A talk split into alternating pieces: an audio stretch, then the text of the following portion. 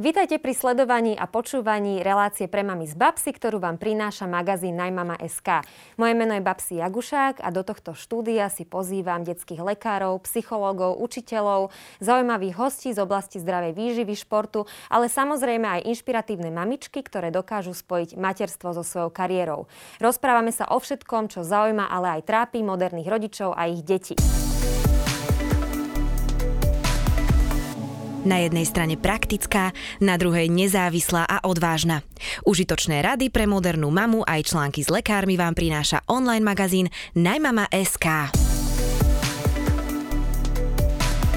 Kapsulový šatník, udržateľná moda, ekologické hračky – Udržateľný spôsob života, to sú všetko témy, ktoré veľmi rezonujú v našej spoločnosti, ale keď už príde na tie praktické rady a typy a informácie, tak to tak rôzne pokulháva a ja som veľmi rada, že do nášho štúdia dnes prijali pozvanie Ivetka Budajová, zakladateľka Concept Store Little Hipster. Ahoj, vitaj. Ahoj, ďakujem. A Barborka Jurkovič, skvelá stylistka, odborníčka na pomalú modu a influencerka. Ahoj, vitaj. Ďakujem, ahoj. Som veľmi rada, že ste prišli, dievčatá, a že sa budeme rozprávať o takejto možno na oko lifestyleovej téme, ale pritom veľmi závažnej, pretože fast fashion alebo módny priemysel sa vraví, že je druhý najšpinavší na svete.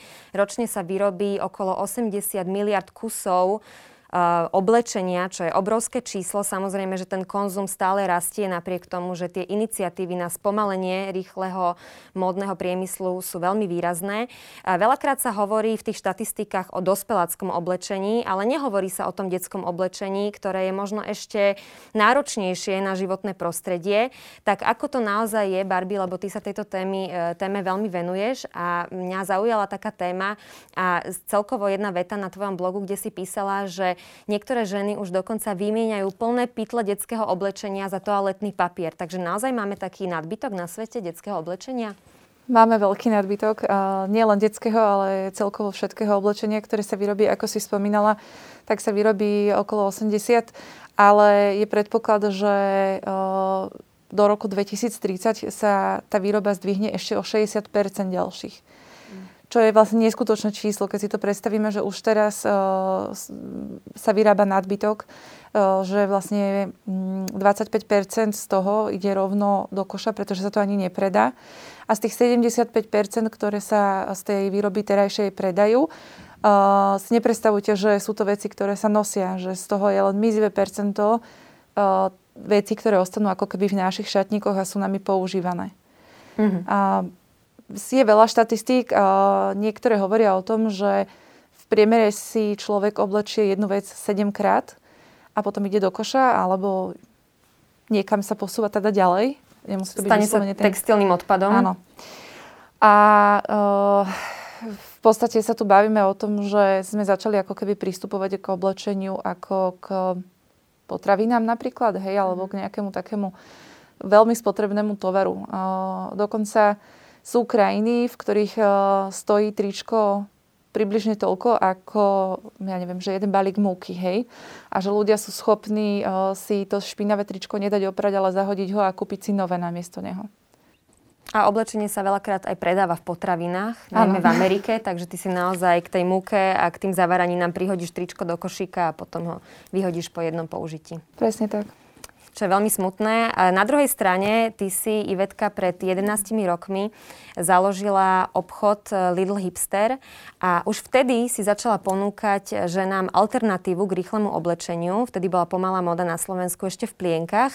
Ako ti vôbec napadlo priniesť tieto udržateľné škandinávske značky na Slovensko? No, ono to vlastne začalo v podstate takou, že príležitosťou, by som povedala. Ja som dostala príležitosť vlastne dovážať na Slovensko uh, jednu dánsku značku detského oblečenia, Fixony. A cez to som vlastne spoznala uh, Škandináviu, dánsku kultúru, dánske vnímanie vlastne uh, života. A súčasťou ich života úplne prirodzene je vlastne takýto pomalý spôsob života, takzvané to ich hygge. Mm-hmm. A to hygge vlastne sa dá veľmi jednoducho povedať, takže je to minimalizmus, uh, praktickosť, pohodlnosť, ale všetko je to vlastne aj v rámci tej udržateľnosti. Čo oni teda riešili dávno pred nami a vlastne pred tými 11 rokmi. Uh, už toto tam u nich proste bežne fungovalo. A nejak proste som si tak cez tú krajinu a cez tých ľudí, ktorí tam žili, alebo teda žijú, s ktorými som začala spolupracovať, uvedomila, že tu na Slovensku máme takú dieru na trhu, že to tu vlastne nie je, lebo mali sme všetky také e, známe veľké značky, ale vlastne sme nemali k tomu alternatívu.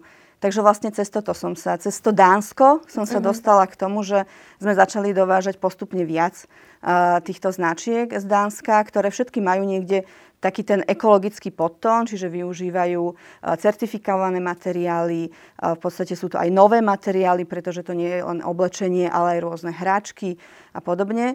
A vlastne celá tá filozofia tých značiek, s ktorými spolupracujeme, je presne v tomto duchu udržateľnosti a ekológie. V duchu udržateľnosti a ekológie a takého minimalizmu je aj koncept kapsulového šatníku.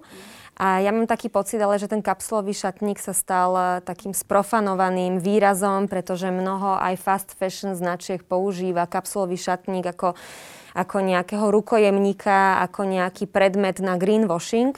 Takže čo je vlastne podstata toho kapsulového šatníka? Aké má parametre, princípy, čo by mal obsahovať, čo by nemal obsahovať? Je vôbec možné urobiť kapsulový šatník aj deťom? Ja, je, ale skočím teda na začiatok, aby som vás do toho tak teda uviedla. V podstate uh, ten pojem kapsulový šatník sa začal skloňovať niekedy v približne tých 70 rokoch, kedy ho ako keby tak spopularizovala Donna Karan uh, vďaka tej svojej kolekcii Seven Easy Pieces, ktorú vytvorila pre ženy pracujúce v biznis sfére. Znamenalo, že ona proste navrhla 7 kúskov, ktoré sú ľahko kombinovateľné so všetkým a mali by sa dať implementovať do každého šatníka. Bola to ako keby kapsula postavená na takej eh, monochromatickosti a minimalizme a veľmi jednoduchých náčasových strihoch čo je jeden z tých prvkov, ktoré sa vlastne ako keby používa aj teraz, keď sa bavíme o kapsulovom šatníku v tejto dobe. A je to OK. Uh, čo teraz už nie je OK, je, že vlastne uh, ako keby najmä teda tie fast fashion značky sa začali, že, pochopili, alebo to prijali nejak ten pojem kapsulový šatník uh, uh, trošku iným spôsobom, ale si to prevrátili vedome na niečo, čo im vyhovuje. To znamená, že, že keď sa uh, v nejakých takých ekologických kruhoch začalo spomínať, že funguje e- e- kapsulový šatník na to, aby sme zminimalizovali ten nákup, tak jasné, že sa toho chytili a začali teda vlastne ako keby ponúkať tú, tú cestu, lepšiu cestu, hej, že viete si aj u nás vyrobiť kapsulový šatník. Len veľakrát je to práve postavené na tom, že uh, bežný klient, keď nepozná vlastne uh, tú správnu cestu k tomu kapsulovému šatníku, alebo teda k tým bodom, ktoré by mal splniť, aby mu to fungovalo a bude sa riadiť len tým, tak je to vlastne len o tom, že urobí ešte väčší ako keby nákup. Mm. A vlastne o to ide, hej, tým značkám. Uh, No a ja som sa vlastne tak nad tým zamýšľala, že čo všetko mne tak vyplynulo z tej 15-ročnej praxe stylistu a a vlastne človeka, ktorý roky vytváral eh, šatníky pre druhých ľudí, že ja som vlastne roky vytvárala tie kapsule, len som to tak akože nepomenovávala. Takže ja som si trošku prisvojila teraz tento pojem kapsulový šatník, ale práve preto, že uh, ľudia vďaka tomu pojmu chápu, že, že what's go, hej, aj pretože sa o tom baví už tak akože globálnejšie. No a len sa teda snažím ako keby tých ľudí teraz naviesť na to, že aby pochopili, že e, nie je to o tom, že sa teraz musíme striktne držať nejakých e, pravidiel. E, je to skôr o tom, aby sme dokázali zhmotniť v tom šatníku tú našu integritu a vlastne to, kto sme.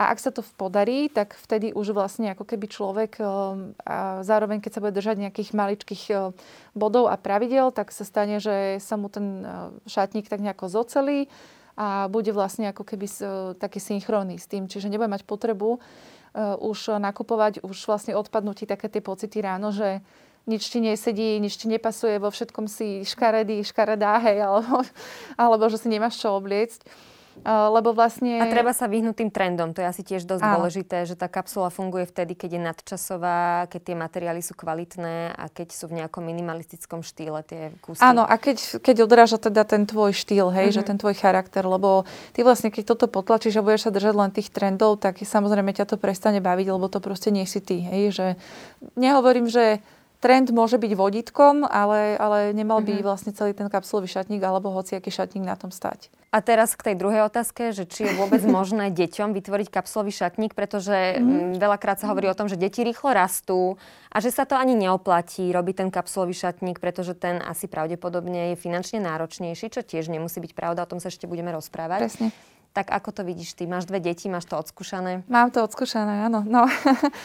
Čo je dobré, že to mám už odskúšané, lebo už vlastne mi je potom aj ľahko o tom hovoriť. Vieš, že nie je to len také, že by som si to niekde proste prečítala, ale mám to odskúšané a viem, že to tak funguje. A je to až, až také ako keby neuveriteľné, že keď som hoci komu povedala, že koľko kusov v šatníku mal môj syn, keď sa narodil, tak bolo to dokopy 14 kusov a vlastne na mňa všetci tak pozerali, že ale že to ako, veď však to dieťa sa stalo akože pogrca, prekaká a neviem čo, že to musím prať každý deň. A ja vlastne periem každý druhý deň asi, ale to mm-hmm. je mhm. podľa taká norma, hej, že mm-hmm. nemyslím si, že, že periem nejak veľmi veľa a ani neperiem poloprázdne práčky, čo bola vlastne druhá taká otázka, že to tam dáš tých 7 kusov, však to musíš mať poloprázdne. No nie, lebo my sme štyria, hej. Áno. A, takže stále je tá pračka dosť plná na to, aby to bolo OK. A keby aj nie, tak existujú ekologické programy na tej pračke, že sa dá teda stiahnuť si vodu na polovicu. Alebo do ruky, do lavorika si A toto je druhá vec, škvrnú. ktorú som ti presne teraz mm. išla povedať, že, že ono vlastne... Um, my sme zabudli sa starať o to oblečenie. Je, že, že toto je proste niečo, čo nám úplne uchádza, že sme schopní to akurát tak šmariť do pračky s jedným práškom a vlastne vôbec neriešiť, na koľko stupňov, aký prášok a podobné veci. Veľa ľudí napríklad rieši, že sa bojí, keď si kúpi ako keby nejakú drahší kúsok, že to dieťa to zašpiní. Uh, ale žlčové mydlo a proste rôzne spreje na škvrny fungujú úplne úžasne, že tam ide len o to, že si ako keby urobiť taký návyk, že vyzliesť to hneď tomu dieťaťu a proste hm. pomo- namočiť to do vody, nasprejovať to a môže to tam ležať aj dva dní, nič sa tomu nestane, hej, že mm-hmm. netreba to tady hneď prať. A takto sa dá fungovať veľmi jednoducho. Ja si myslím, že tá snaha za to stojí, aby sme proste uh, minimalizovali uh, ten náš akože osobný dopad na to životné prostredie týmto spôsobom. No a Dámsky kapsulový šatník alebo pánsky by mal mať približne 40 kusov oblečenia, ale ten detský môže mať buď 14, je to síce trochu možno extrém, ale je v pohode, že 20 kusov. 14 eh, v rámci všetkého, hej? Všetko, Bundy, trička, hej. bodička, pyžamka. Áno. Aj topánky. Uh, aj topánky dokonca, čiapky, áno, šiltovky, áno, ale je to, je. je to naozaj, že, že um, na to treba ako keby už nejaký ten, uh, tú prax, hej, a že, že treba na to aj čas uh, a treba sa to naučiť, uh-huh. že to mhm. nie je tak, že ja to stále tvrdím, že, že nenechajte sa ako keby zlákať tým, že teraz je to in mať kapsulový šatník, že na to treba naozaj veľa energie, veľa času a, a veľa si to ako keby študovať a zisťovať sám o sebe, keď sebe robím ten šatník, už ako dospelákovi tak tam proste naozaj treba zistiť, že kto som, až potom si mm. to vytvárať, lebo sa to minie účinku proste. Pri tých deťoch nám toto odpadá, tam proste sa môžeme držať naozaj úplne jednoduchých uh, pravidel, uh, vybrať si dobré materiály, vybrať si kvalitné materiály, kvalitné spracovanie a môžeme si vybrať uh, dve, tri farby, ktoré sa medzi sebou dobre kombinujú, ktoré nám vyhovujú, lebo mm. babetku je to jedno. A a vlastne ako keby iba kombinovať medzi sebou. Hej. Ideálne neutrálne. Ideálne je neutrálne si voliť, aby mohli aj dievčatá a chlapci to je nosiť. jeden z ďalších bodov, ktorý by sa dal hej, nazvať, mm-hmm. že to je mhm. taký udržateľnejší prístup. A ďalší je teda potom e, voliť možno v niektorých prípadoch a v niektorých kusoch oblečenia, keď sa to dá, e, o číslo väčšie. My to tak robíme a jednak pretože ja som dosť vysoká, môj manžel je dosť vysoký a naše deti extrémne rastú. Uh, tak uh, my sme vlastne mali také obdobie s uh, tou mojou prvorodinou Malvinou, že ona rastla neskutočným tempom, že ja som mala chvíľu také obdobie, že sme každý mesiac boli kupovať nové topánky, lebo poskočila o jedno číslo, hej. Mm. A uh, pri topánkach sa to nedá robiť, samozrejme. Uh, takže Topánky tam... sa veľmi nededia, to nie je ani zdravé. Nie, nie, no, a Ivetka nám k tomu určite povie viac. A takisto ju nemôžeš kúpiť o číslo väčšie. Ano. Takže uh, sme sa snažili to aspoň vyvažovať v tom oblečení, čiže sme, uh, ja som volila teda strihy, ktoré to zniesú, že ktoré to babetko a to dieťa to neobmedzuje, hej, lebo niektoré veci sa proste nedajú uh, okašľať. Uh, nejdeme zase na úkor tých detí a zase sa nemusíme z toho úplne zblázniť, hej, že to tiež stále hovorím, že, že nič sa nestane, že proste, že, že hlavne treba žiť v pohode a byť v pohode a potom si myslím, že sa budeme mať všetci lepšie. A deti sú potom v pohode. Určite áno. Treba pekne žiť, dieťa sa potom pridá. Presne. Rada používaš aj ty tento citát. Ty máš tiež dve deti, ale už v inom veku sú staršie. Viem si predstaviť, že takéto deti už majú svoju vlastnú predstavu o tom, čo si chcú obliecť, čo sa im páči. Veľakrát zohráva úlohu aj možno spolužiak v škôlke, v škole, keď niekto má Frozen na tričku alebo McQueena, tak e, určite aj ty máš potom a, také otázky doma, že či aj oni by si mohli kúpiť také tričko. Ako riešiš ty štýl vlastných detí? Je vôbec možné sa zapojiť do toho formovania štýlu detí, alebo už príde potom vek, kedy deti sa same rozhodujú a treba to prijať a akceptovať? No, ja si myslím, že eh, tým, ako od malička tie deti vedieme, ako im vlastne, koľko im veci vlastne nakupujeme, koľko veci nosia, vedia, čo majú v tej skrini tie deti, aj keď majú 3 roky, to vnímajú. Sama vie, že aj tvoja eh, Easy presne vie, čo kde má. Tak im v podstate niekde dávame akoby také nejaké vodítko v tom živote. Samozrejme, keď tie deti rastú, tak začínajú si same už aj vyberať. A presne ako hovoríš, chcú nosiť niečo, čo má spolužiak, kamarát, alebo čo zrovna pozerajú nejakú rozprávku. Um, je pravda, že uh, väčšina veci, ako aj Barbie teraz povedala, že je fajn, keď sú tie veci jednoduché, aby sa dobre kombinovali a podobne. To je taký ten základ, by som povedala. Na druhú stranu je podľa mňa teda úplne pochopiteľné, že tie deti potrebujú k životu rozprávky, potrebujú presne taký ten rozprávkový svet.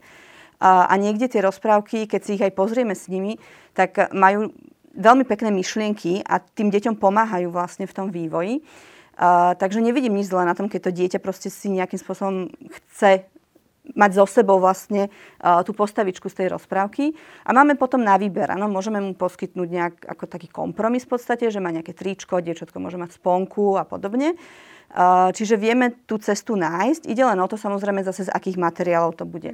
Je rozdiel kúpiť to niekde úplne, že čistý polyester, z čoho úprimne sa dieťa proste vyhádže, keď sa Je to spotí. plast, aby sme ešte povedali, že čo je čistý polyester. Je to polymerové vlákno syntetické, v ktorom sa dieťa potí a nie je to zdravé ani na pokožku. Nie je to zdravé na pokožku, vôbec tá pokožka v tom nedýcha. Alebo či volíme proste e, bavlnené s nejakou príjemnou potlačou. Dokonca existuje aj dánska značka, my ju máme v ponuke Vít, ktorá vôbec ne, nejde po Disney postavičkách v zmysle tej ich farebnosti, ale spracuje tú postavičku na taký neutrálnejší vlastne spôsob. Dizajnový. A spokojný je aj ten rodič, ktorý chce trošku taký ten minimalizmus a spokojné je aj to dieťa, ktoré má tam tú rozprávku.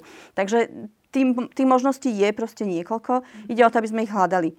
A čo sa týka toho, že či tie deti potom nejakým spôsobom uh, preberajú, povedzme, tento náš postoj, v určitom veku, uh, moje deti teda majú 10 až 14 rokov, tak v určitom veku príde to, že si chcem vybrať sama, ja si proste učím, aký ja mám štýl, lebo už mám svoj vkus, čo je úplne v poriadku, pretože je to formovanie tej osobnosti. A ja teda tak dúfam, že to, že sme sa doma doteraz rozprávali o tom, že teda nebudem si kúpovať tričko za 5 eur, lebo jednak výrobná cena, jednak ten dopad vlastne, kto to vyrobil, koľko za to zarobil a tak ďalej, že niekde za tým je celý ten príbeh, ktorý nie je v poriadku, hej, tak radšej si potom vyberiem v podobnom štýle, ktorý ale teda súvisí s mojou osobnosťou, lebo to dieťa už má svoj vkus, ale povedzme kvalitnejší materiál s nejakým certifikátom a tak ďalej. Čiže ja si myslím, že tá výchova aj v tomto smere je niekde fakt dôležitá. A rozprávať sa s tými deťmi o tom, že prečo nekúpime toto, ale kúpime toto. Hej? Že aby proste mali možnosť niekde to pochopiť, lebo tie deti sú schopné to pochopiť, keď sa s nimi o tom rozprávame. Presne tak a už len jedine s deťmi toto vieme rozobrať, pretože oni sú naša budúcnosť a bohužiaľ e, budú za chvíľu oni tí decision makery, ktorí Určite. budú tie dôležité rozhodnutia príjmať, takže určite je dobré e, sa otvorene baviť o tom, ako žiť udržateľnejšie a, a aký vplyv môže mať spotreba na naše životy. Um, ty si hovorila o tých cenách, že sú naozaj vyššie ceny za udržateľné značky. Čo všetko sa ale do tejto ceny premieta a prečo je podľa teba dobre investovať do drahšieho oblečenia? Tam sú podľa mňa dva uhly pohľadu. Jeden uhol pohľadu je taký, uh, povedzme z toho fair trade pohľadu, že teda uh, niekde nám záleží na tom, že ten, kto to vyrába a teda konkrétne tá osoba v tej fabrike teda má nejaké e, podmienky pracovné, je zachovaná tá ľudská dôstojnosť a toto všetko okolo toho. Čiže nie je to proste vykoristovanie, nie je to malé dieťa. Napríklad teraz sme sa presne cez víkend o tom doma rozprávali, že uh, sú firmy alebo teda značky, ktoré využívajú fabriky, kde pracujú deti. Áno, a to nie je v poriadku. Takže môj syn na to presne zareagoval, že ale veď detská práca je zakázaná. Áno, ale žiaľ sú proste krajiny, kde to tak nie je vnímané. Takže toto je jeden ten aspekt toho fair trade. A druhá vec je potom samozrejme kvalita toho materiálu. Keď máme povedzme uh, tričko s GOT certifikátom, tak tá bavlna bola nejako vypestovaná, bola spracovaná, uh, v tej fabrike proste musia splňať vysoké, veľmi vysoké štandardy um, vlastne tej výroby, to vlastne Barbie určite vie potom doplniť. Uh, a tým pádom ten materiál je príjemnejší, samozrejme menej alergizujúci, alebo teda nealergizujúci a toto celé vlastne tvorí ten komplex toho, ako sa tá cena potom vlastne e, odrazí e, na tom výrobku. Ale zase je tam ešte aj ten tretí moment a to je samotná cena tej značky. Čiže nie všetko, čo je o niečo drahšie, musí byť aj kvalitnejšie. Čiže naozaj si treba vlastne pozrieť uh, jednotlivé tie certifikáty a podobne, čo tie značky, keď ich vedia deklarovať, tak uh, uh, to tam je vlastne dohľadateľné. Hej? Takže toto všetko sa tam odráža. Ale potom samozrejme vieme si spočítať napríklad, keď sa bavíme o tých deťoch. Hej? Tak zoberiem si, že kúpim si povedzme úplne konkrétny príklad bodinko, povedzme za 15 eur, ale to bodinko proste vynosí moje dieťa, bude ho nosiť aj pol roka alebo rok, podľa toho, aká je tá veľkosť. Potom ho posuniem mojej sestre alebo mojej kamarátke alebo ho predám, pretože toto proste normálne funguje. A to body alebo tričko alebo mikina čokoľvek je ďalej použiteľné a naozaj to vynosia aj dve, tri deti. To znamená, že sa tým znižuje v podstate to množstvo tovaru, ktoré treba vyrábať. Na druhú stranu, keď také bodinko sa kúpi za 5 eur, tak proste po troch praniach je z toho reálne kus handry, ktorý jednoducho vyhodíme. Takže potom čo sa viac oplatí? Čiže nie je to len také, že na prvý pohľad. A ty s tým máš dobré skúsenosti, pretože sama máš vlastný bazár, kde e, pravidelne predávaš oblečenie tvojich detí. Možno by si mohla aj Ivet e, doplniť, že prečo je dobré investovať do drahších značiek e, z tvojho pohľadu. Áno, no toto je jeden z tých benefitov, ktorý si teda načala, že to drahšie oblečenie nie je drahšie len teda preto, že si tá značka na to nahodí. Hej, ten proces výroby je proste iný a je oveľa kvalitnejší, je to, tá vec je kvalitnejšie spracovaná. Chcem iba povedať, že nemusí to byť vždy tak, ale uh, väčšina vecí, to znamená, že takmer vždy je to tak. Um, je takto vyrobená a vlastne presne to, že nám to vydrží dve, tri deti, potom to vieme posunúť ešte ďalej. Keď to nemáme komu posunúť, tak presne o tejto veci je záujem na bazároch. Pretože táto téma teraz uh, sa naozaj dostáva medzi čoraz širšie publikum. Takže um, je to už aj také, ako keby uh, ja sama som vlastne s tým začala tak veľmi nenapadne, že vlastne Nemala som to komu posunúť, takže som to začala vlastne zdieľať ako keby e, posúvať teda ďalej na ten predaj a je neskutočné, čo sa vlastne stalo uh, za posledné tri roky, ktoré vlastne ten bazar mám. Uh, my to tam nahrávame ako keby nárazovo a vždy uh, do pár minút je všetko predané. Čiže... A posielaš stovky balíkov. Hej. Naposledy sme vlastne predali 450 vecí, pretože sme už vlastne urobili to, že som postihovala veci aj od známych na okolo. Takže je to úžasný pocit dať tým veciam e, nový život a úžasné, keď mi potom posielajú, ty to asi poznáš, tie fotky, keď ti chodia, vieš, e, tých detí v tom oblečené, je to strašne príjemné. Ja sa z toho fakt, že extrémne teším. Je to totálne neziskové pre mňa. Jediné čo, že keď sú to moje teda vlastné veci, že sa mi teda vráti čas tej ceny. Uh, väčšinou to býva aj viac ako 50%. Hej. Uh, keď sa bavíme potom o takých veciach, ako sú uh, bundy alebo nejaké súpravy overali, tak tam sa dajú predať tie veci aj za 75% pôvodnej ceny, čo je vlastne dosť dobrá cena, hej, že keď si to tak zoberieme, tak v podstate zo 100 eurového overalu e, zaplatíme 25 eur, 75 eur sa nám vráti. Čo je veľmi porovnateľné už aj s tými fast fashion Presne, značkami. To som a navyše povedať, hej. podporuješ ten koncept cirkulárnej ano. ekonomiky. Presne tak. Čiže my sa dostaneme vlastne ako keby týmto potom na tú sumu, ktorú zaplatíme niekde vo, v tých fast, fast fashion obchodoch No a ešte jeden taký dôležitý podľa mňa bod, ktorý sme si akože nepovedali, je vlastne ten rozdiel je v tom aj, že uh, v tej bezpečnosti tých vecí, hej, že, jedna, že tie certifikáty znamenajú aj to, že uh, jedna vec, že sú tie veci vyrobené eticky, To znamená, že celý ten proces je OK z hľadiska ako keby ľudskosti a etického prístupu, ale druhá vec je, že je ten proces OK aj z hľadiska použitých materiálov, čo znamená, že neobsahuje žiadne škodliviny. Hej? Preto sú tie certifikáty dôležité uh, minimálne ako keby tie základné, aby tam boli. Môžeme si povedať aj, aké mm-hmm. sú mhm. tie... Um najpopulárnejšie certifikáty, pretože nie je ich až tak veľa. Ano. GOTS, Ecotex, Blue ano. Sign, Cradle to Cradle. Ano. Možno ešte budeš vedieť vymenovať nejaké. Podľa mňa tieto sú také, že, uh-huh. že úplne naj dôležitejšie pre tých ľudí. Takže toto hľadáme na štítkoch ano. oblečenia a e, musíme sa aj pozrieť, aké je tamto číslo, lebo ano. zvyknú sa tieto certifikáty aj falšovať. Áno, samozrejme. Napríklad GOTS má každý... E, každý produkt má svoje špe- špeciálne číslo a vy si ho viete dohľadať, hej, že či to tam naozaj proste je uh, v tej databáze, lebo bohužiaľ, hej, deje sa to. Uh, takisto um, to, ten certifikát GODS je ako keby taká, podľa mňa, že najvšeobecnejšia um, známka toho, že ten produkt je OK zo všetkých stránok. Hej. Potom je ten certifikát Ecotex, čo vlastne znamená, že neboli použité žiadne škodlivé uh, materiály alebo farbivá pri, tom, uh, pri výrobe toho oblečenia, čo napríklad si myslím, že je vhodné povedať teraz, že aby si to vedeli tak pretaviť hej, do toho bežného života, že Greenpeace napríklad uh, testovalo rifle z jednej veľkej fast fashion značky a teda vyšlo im z toho testu, že 9 z 10 nohavíc obsahovali toxické farbiva ktoré vlastne môžu uh-huh. spôsobovať ako keby minimálne exém, hej, ale že dostávajú sa nám vlastne aj ako keby do toho endokrinného systému. Čo je veľmi problematické u detí, ktoré majú oveľa senzitívnejšiu pokožku. Presne tak. Určite. A mnohé tieto materiály obsahujú aj ťažké kovy alebo rôzne chemikálie, ktoré mm, sa viažú na zinok, meď, ortuť, takže, takže to sú naozaj závažné, závažné rizika, ktoré predstavujú. Uh, Ivet, čím sú špecifické škandinávske značky, ktoré máš ty vo svojej ponuke? Uh, nielen z toho mm, etického hľadiska a transparentného, ale čím aj teba oslovujú alebo tvoje klientky?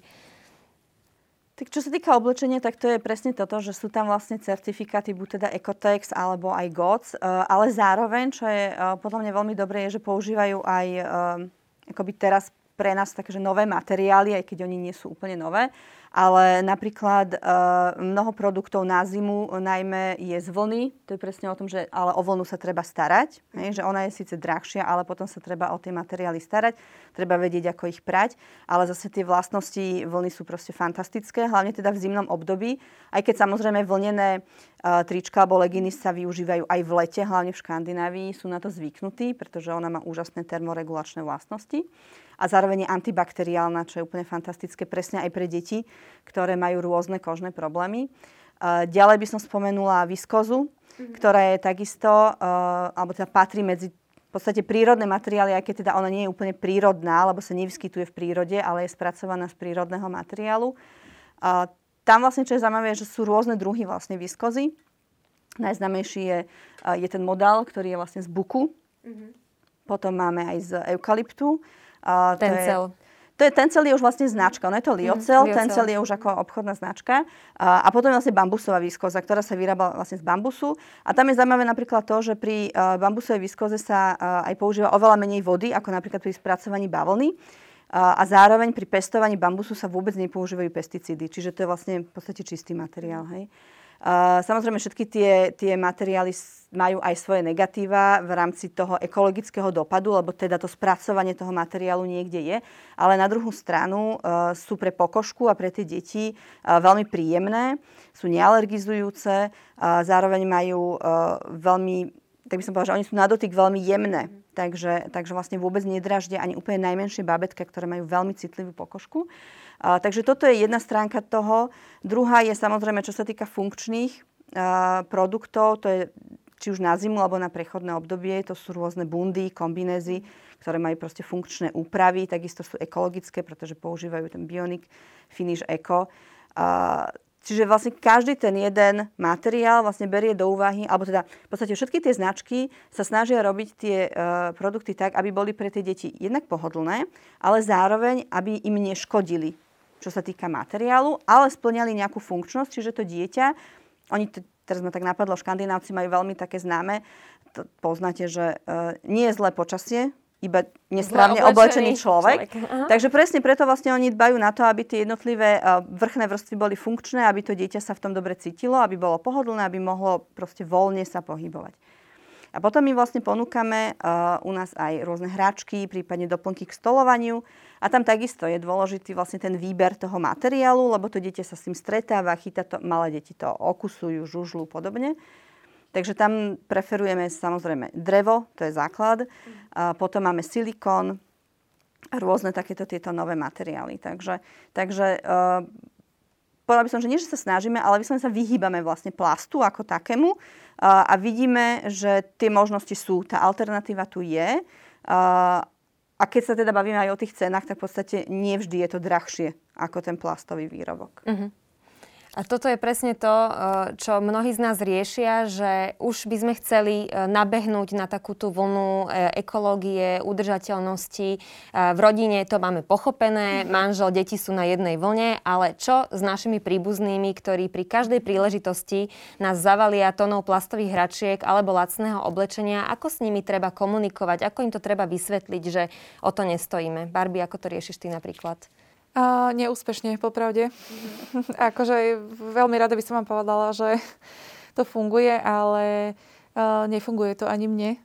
Uh, pritom sa snažím, ale u nás je vlastne ako keby odozva na tieto ekologické témy z obidvoch strán našich rodičov uh, takmer nulová. Jediná, jedna časť akože mojej rodiny sa snaží, uh, a, ale mm, bojujem s tým tiež. A uh, už som sa snažila ako keby vysvetľovať, už sme urobili aj také nenápadné, nápadné, hej, že knížka podsunutá ako darček a podobné veci a takisto aj uh, už Malvina e, má 4,5 roka, čiže už dokáže aj niektoré veci povedať. A ani to nefunguje, hej, že, že ani ten starý rodič nereflektuje na tú jej potrebu alebo na to, že povie, že ale toto je z plastu a vieš, to sa mi asi pukne pri prvej príležitosti. Samozrejme sa to stane, odíde s tým za roh a sa to proste pukne. Mm. Ale nevadí, lebo ten proste, tam, tam je nejaký blok a niečo tam bolo splnené z tej strany a tam sa to už proste zatvára, hej. Mm. Takže uh, ja sa snažím, akože tak uh, nenásilne to stále robím aj nielen voči svojej rodine, ale aj voči svojim klientom alebo aj sledovateľom to, mm, vlastne ako keby vystupovať tak, tak nenásilne, lebo mám pocit, že toho tlaku je aj tak už veľa. Mm. Um, ale um, nie som proste veľmi úspešná, čo sa týka tohto u nás v rodine. Bohužiaľ. Mm-hmm. Takže rada by som povedala, že dá sa to riešiť asi áno, ale veľmi je to individuálne, veľmi záleží od toho, že ako je tá rodina nastavená a uh, treba iba ako keby zotrvávať v tom podľa mňa. Ja si myslím, že je to naozaj individuálne a je to niekde o tom, uh, ako tá rodina, ako tá širšia rodina funguje aj v rámci tej komunikácie a naozaj je to podľa mňa, že prípad od prípadu. Uh, my sme to napríklad sa snažili riešiť uh, tzv. vyšlistami, to znamená, že dieťa si proste vybralo, že čo si žela a proste bolo tam nie, že 10 vecí, bolo tam 3 veci. Hej? A proste kto chcel splniť dieťaťu želanie, tak sa snažil splniť dieťaťu a, želanie. Nám, nám ani toto nefunguje. Lebo aj z troch vecí sa dá vybrať. Že? Áno, takže... Ale naozaj je to o tom, že podľa mňa presne, že zotrvať, že niekde proste, buď ten rešpekt, lebo podľa mňa je to o tom rešpekte aj, hej, že buď ten rešpekt tam potom príde a niekde to pochopenie, alebo nie. Tak ale zase do nekonečna sa to nedá asi. To príde. To, príde. treba dôverovať tým rodinným príslušníkom, treba vysvetľovať a inšpirovať ich, ako si ty povedala, že vyvíjať nejaký nátlak nie je úplne najlepší nápad, lebo tam sa ľudia zvyknú zablokovať, ale pokiaľ ty ponúkaš tie možnosti alebo len sa s nimi o tom rozprávaš, tak skôr či neskôr sa to môže zlomiť. Veľmi, ale takou špecifickou skupinou sú aj nastávajúce mamičky, prvorodičky, pretože oni majú pocit, že potrebujú mať všetko, čo nájdú na nejakom zozname, že tam musí musí byť 30 bodičiek v tom najmenšom čísle, aké existuje, hoci to dieťa sa môže narodiť 4-kilové alebo 5-kilové. Čo patrí do výbavičky pre malé dieťa a čo je naopak úplná zbytočnosť? Čo sa tebe potvrdilo? No, mne sa to presne takto potvrdilo, áno. Ale ja musím povedať, že ja som mala akože v úvodzovkách to šťastie, v tom, že ja som veľa vecí podedila, pretože ja mám 15-ročného brata a 10-ročnú sestru a vlastne po nich som podedila, akože všetko bolo odložené, takže to všetko išlo, ale aj tak toho bolo brutálne veľa. To bolo, že mám takú fotku, ako sedím a žehlím tie veci a sú väčšie ako ja. A ja som reálne z nich potrebovala spomínaných 14 kusov Pritom ale teda musím povedať, že to sa mi tak vykryštalizovalo až pri tom eh, druhom synovi Jedovi. Mm. A pri Malvine som naozaj všetky tie veci si myslela, že budem potrebovať. Však keď ich potrebovala vlastne mm, Broňa, to je vlastne ako keby priateľka môjho, no už je vlastne manželka môjho uh, otca, mm. tak, uh, tak som si myslela, že samozrejme ja ich budem potrebovať. Hej, že že tak to mm-hmm. asi je. A mm-hmm. takisto som si myslela, že budem potrebovať vaničku, že, že budem potrebovať hen takú postielku, hen také pipatko, hen takú flašu pre istotu a zásobu hen takého umelého mlieka, keby náhodou a takéto. Čiže my sme boli extrémne vybavení. Uh, lebo bol taký nejaký tlak a ja som sa nechala tým zomlieť a ešte vtedy som nemala také hlboké vnútorné presvedčenie a tú prax lebo tým podľa mňa tak veľa získame, hej, že teraz ja už viem, že keby som teraz mala tretie dieťa, že ja už si proste podľa mňa ani kočík nekúpim. Bude mať 5 detí iba, teda 5 detí, 5 vecí vo výbavičke. Nie, ale to je podľa mňa o tom, že naozaj to netreba na začiatku preháňať, mm-hmm. urobiť si naozaj len ten základ, lebo totiž veľa záleží aj od dieťaťa. Hej, že to bábetko no, presne môže sa narodiť predčasne, rodia sa detičky úplne malinké, potom môže mať 3 kg a môže mať presne 4 kg. Takže každé to dieťa potrebuje vlastne inú veľkosť, lebo keď sa to malinké dvojkilové dieťa dostane domov, tak mu proste nemôžete dať veľkosť 62 ako v žiadnom prípade. Hej? Tam naozaj sa začína 44, ako úplne seriózne. Ale zase, keď má dieťa cez 4 kg, tak nepotrebuje 56. Hej? Čiže naozaj je to veľmi zase individuálne, ale presne, že netreba mať všetky výmoženosti, lebo niekto presne, že si zaobstará aj odsavačku a podobné veci. No ako keď žena kojí a má to šťastie, že bezproblémovo, tak ju nebude potrebovať. Keby nastal problém, tak nech si ju kúpi až potom. Hej? Že je veľa vecí, ktoré sa dajú podľa mňa riešiť, keď už to babetko je doma. A, a podľa tých jednotlivých potrieb, či už maminy alebo toho babetka, vlastne to doplňať. Presne hej? tak a hlavne v tejto dobe, vieš, keď si vieš objednať niečo na druhý deň, to máš doma. Presne tak. Ale čo, tak dá sa objednať a po obede to môže byť pripravené, manžel môže ísť, no alebo teda jasné, otecko to je, preto. To hej? už je úplný Čiže dneska potom, naozaj hej. máme absolútny luxus v tej dostupnosti veci, že netreba mať podľa mňa zvýšený stres, hej, mm-hmm. preto, že niečo mi bude chýbať. Ako veď mám základ, hej, prídeme domov s babetkom a keď zistím, že mi počas niečo chýba, tak si to doplním. A toto je inak jedna z ďalších fóriem, ktoré vlastne značky ako keby využívajú alebo firmy, že vytvára takýto pocit tlaku. Mm. Je to cieľené a je to vedomé a je to robené tak, aby sme mi presne si nakúpili dopredu tie veci. Uh, pritom v podstate uh, z 90% tá potreba vlastne nie je reálna. Že... Mm-hmm. Často je to len marketingový stať. nástroj, ktorý je proste využívaný. Áno, úplne s vami súhlasím. Ja som tiež prepadla e, týmto všetkým senzorom dýchania a odsávačka. Mala som až dve pre istotu, hej, kebyže jedna sa pokazila kocúrkovo úplne. Dobre, čiže ak by sme sa mali pozrieť na tie úplne praktické rady, e, žena, ktorá sa chce vymaniť z toho kolotoča rýchlej mody, e, rýchlych, nekvalitných hračiek, kde nájde tie alternatívy, okrem teda tvojho koncept obchodu? Čo ešte môže spraviť, aby si vedela nakúpiť veci za dobrú cenu pre povedzme aj dve deti naraz, aby na tom neprerobila? Ja mám inak celkom veľa inšpirácií na tom mojom Instagrame, v tých highlights. Tam sú celkom mohutne spracované odkazy ako keby na práve tieto dobré značky a rozumné. Ale potom samozrejme najideálnejšie by bolo, keby sme sa všetci pretože už je toľko vecí vyrobených, keby sme sa všetci obratili proste na tie bazary. Ja viem, že niekomu to proste nie je príjemné, ale ja si stále myslím a stále sa s tým stretávam, že vo väčšine prípadov to stále ako keby je tiež len nejaký taký vytvorený uh, taký, také vákuum, ktoré vlastne tiež je len podporené ako keby nejakými mm, slovami, alebo ako by som to povedala, že vlastne nie je to ako keby moc realita, hej, že veľa aj mojich klientov tiež bolo, že ja nechcem z druhej ruky, lebo že neviem, kto to mal a ja, že ale že potrebuješ to. to vedieť, že veď na čo veď ti to, to je? Veď poďme to oprať, veď sú čistiarne, keď sa bojíš, že uh, napríklad ak ide o nejaké sako alebo tak, hej, čiže uh, všetko sa dá podľa mňa úplne, že si ako keby znulovať, hej, tú, ži, tú životnosť si ako keby aj obnovíš, lebo sú aj rôzne prípravky, ktoré sa dajú použiť, takže ono je to proste iba o takom nastavení, hej, že, uh-huh. ale veľa vecí sa dá naozaj takto proste riešiť. A hovorím, že je už toho toľko, že celú babetkovskú výbavu si kúpite za toaleťak, takže... Ivet, tvoje rady? Ja by som povedala, že treba sa najprv tak nejak akoby skludniť, že nemusíme mať úplne všetko, čo sa dá mať. A urobiť si taký nejaký základ toho a naozaj, jak som povedala pred chvíľou, že keď proste zistím, že potrebujem niečo, tak potom si to kúpiť. Lebo ja mám pocit, že dnes je to presne naopak, že najprv si všetko kúpime a potom zistíme, čo potrebujeme. Tak vlastne sa vrátiť k tomu, že zist, najprv čo teraz vieme, že to potrebujeme a postupne. A určite využívať aj tieto možnosti. Uh, sú veci, ktoré, povedzme, keď sa nebudeme oblečení, ale sú veci, ktoré sa dajú bežne kúpiť z druhej ruky, či už je tam napríklad taká tá vanička a podobne, veď to sú veci, čo sa dajú vyčistiť. Uh, čiže, čiže určite používať aj toto, uh, ale hlavne naozaj niekde sa tak sám v sebe asi nastaviť na to, že, že nemusíme mať úplne všetko, lebo to asi nebudeme ani potrebovať. To je pekný message na záver. Ďakujem, že ste boli obe eh, hostkami našej relácie pre mami z Babsy a na vás sa teším opäť budúci mesiac. Majte sa krásne. Dovidenia. Ďakujeme. Ďakujeme.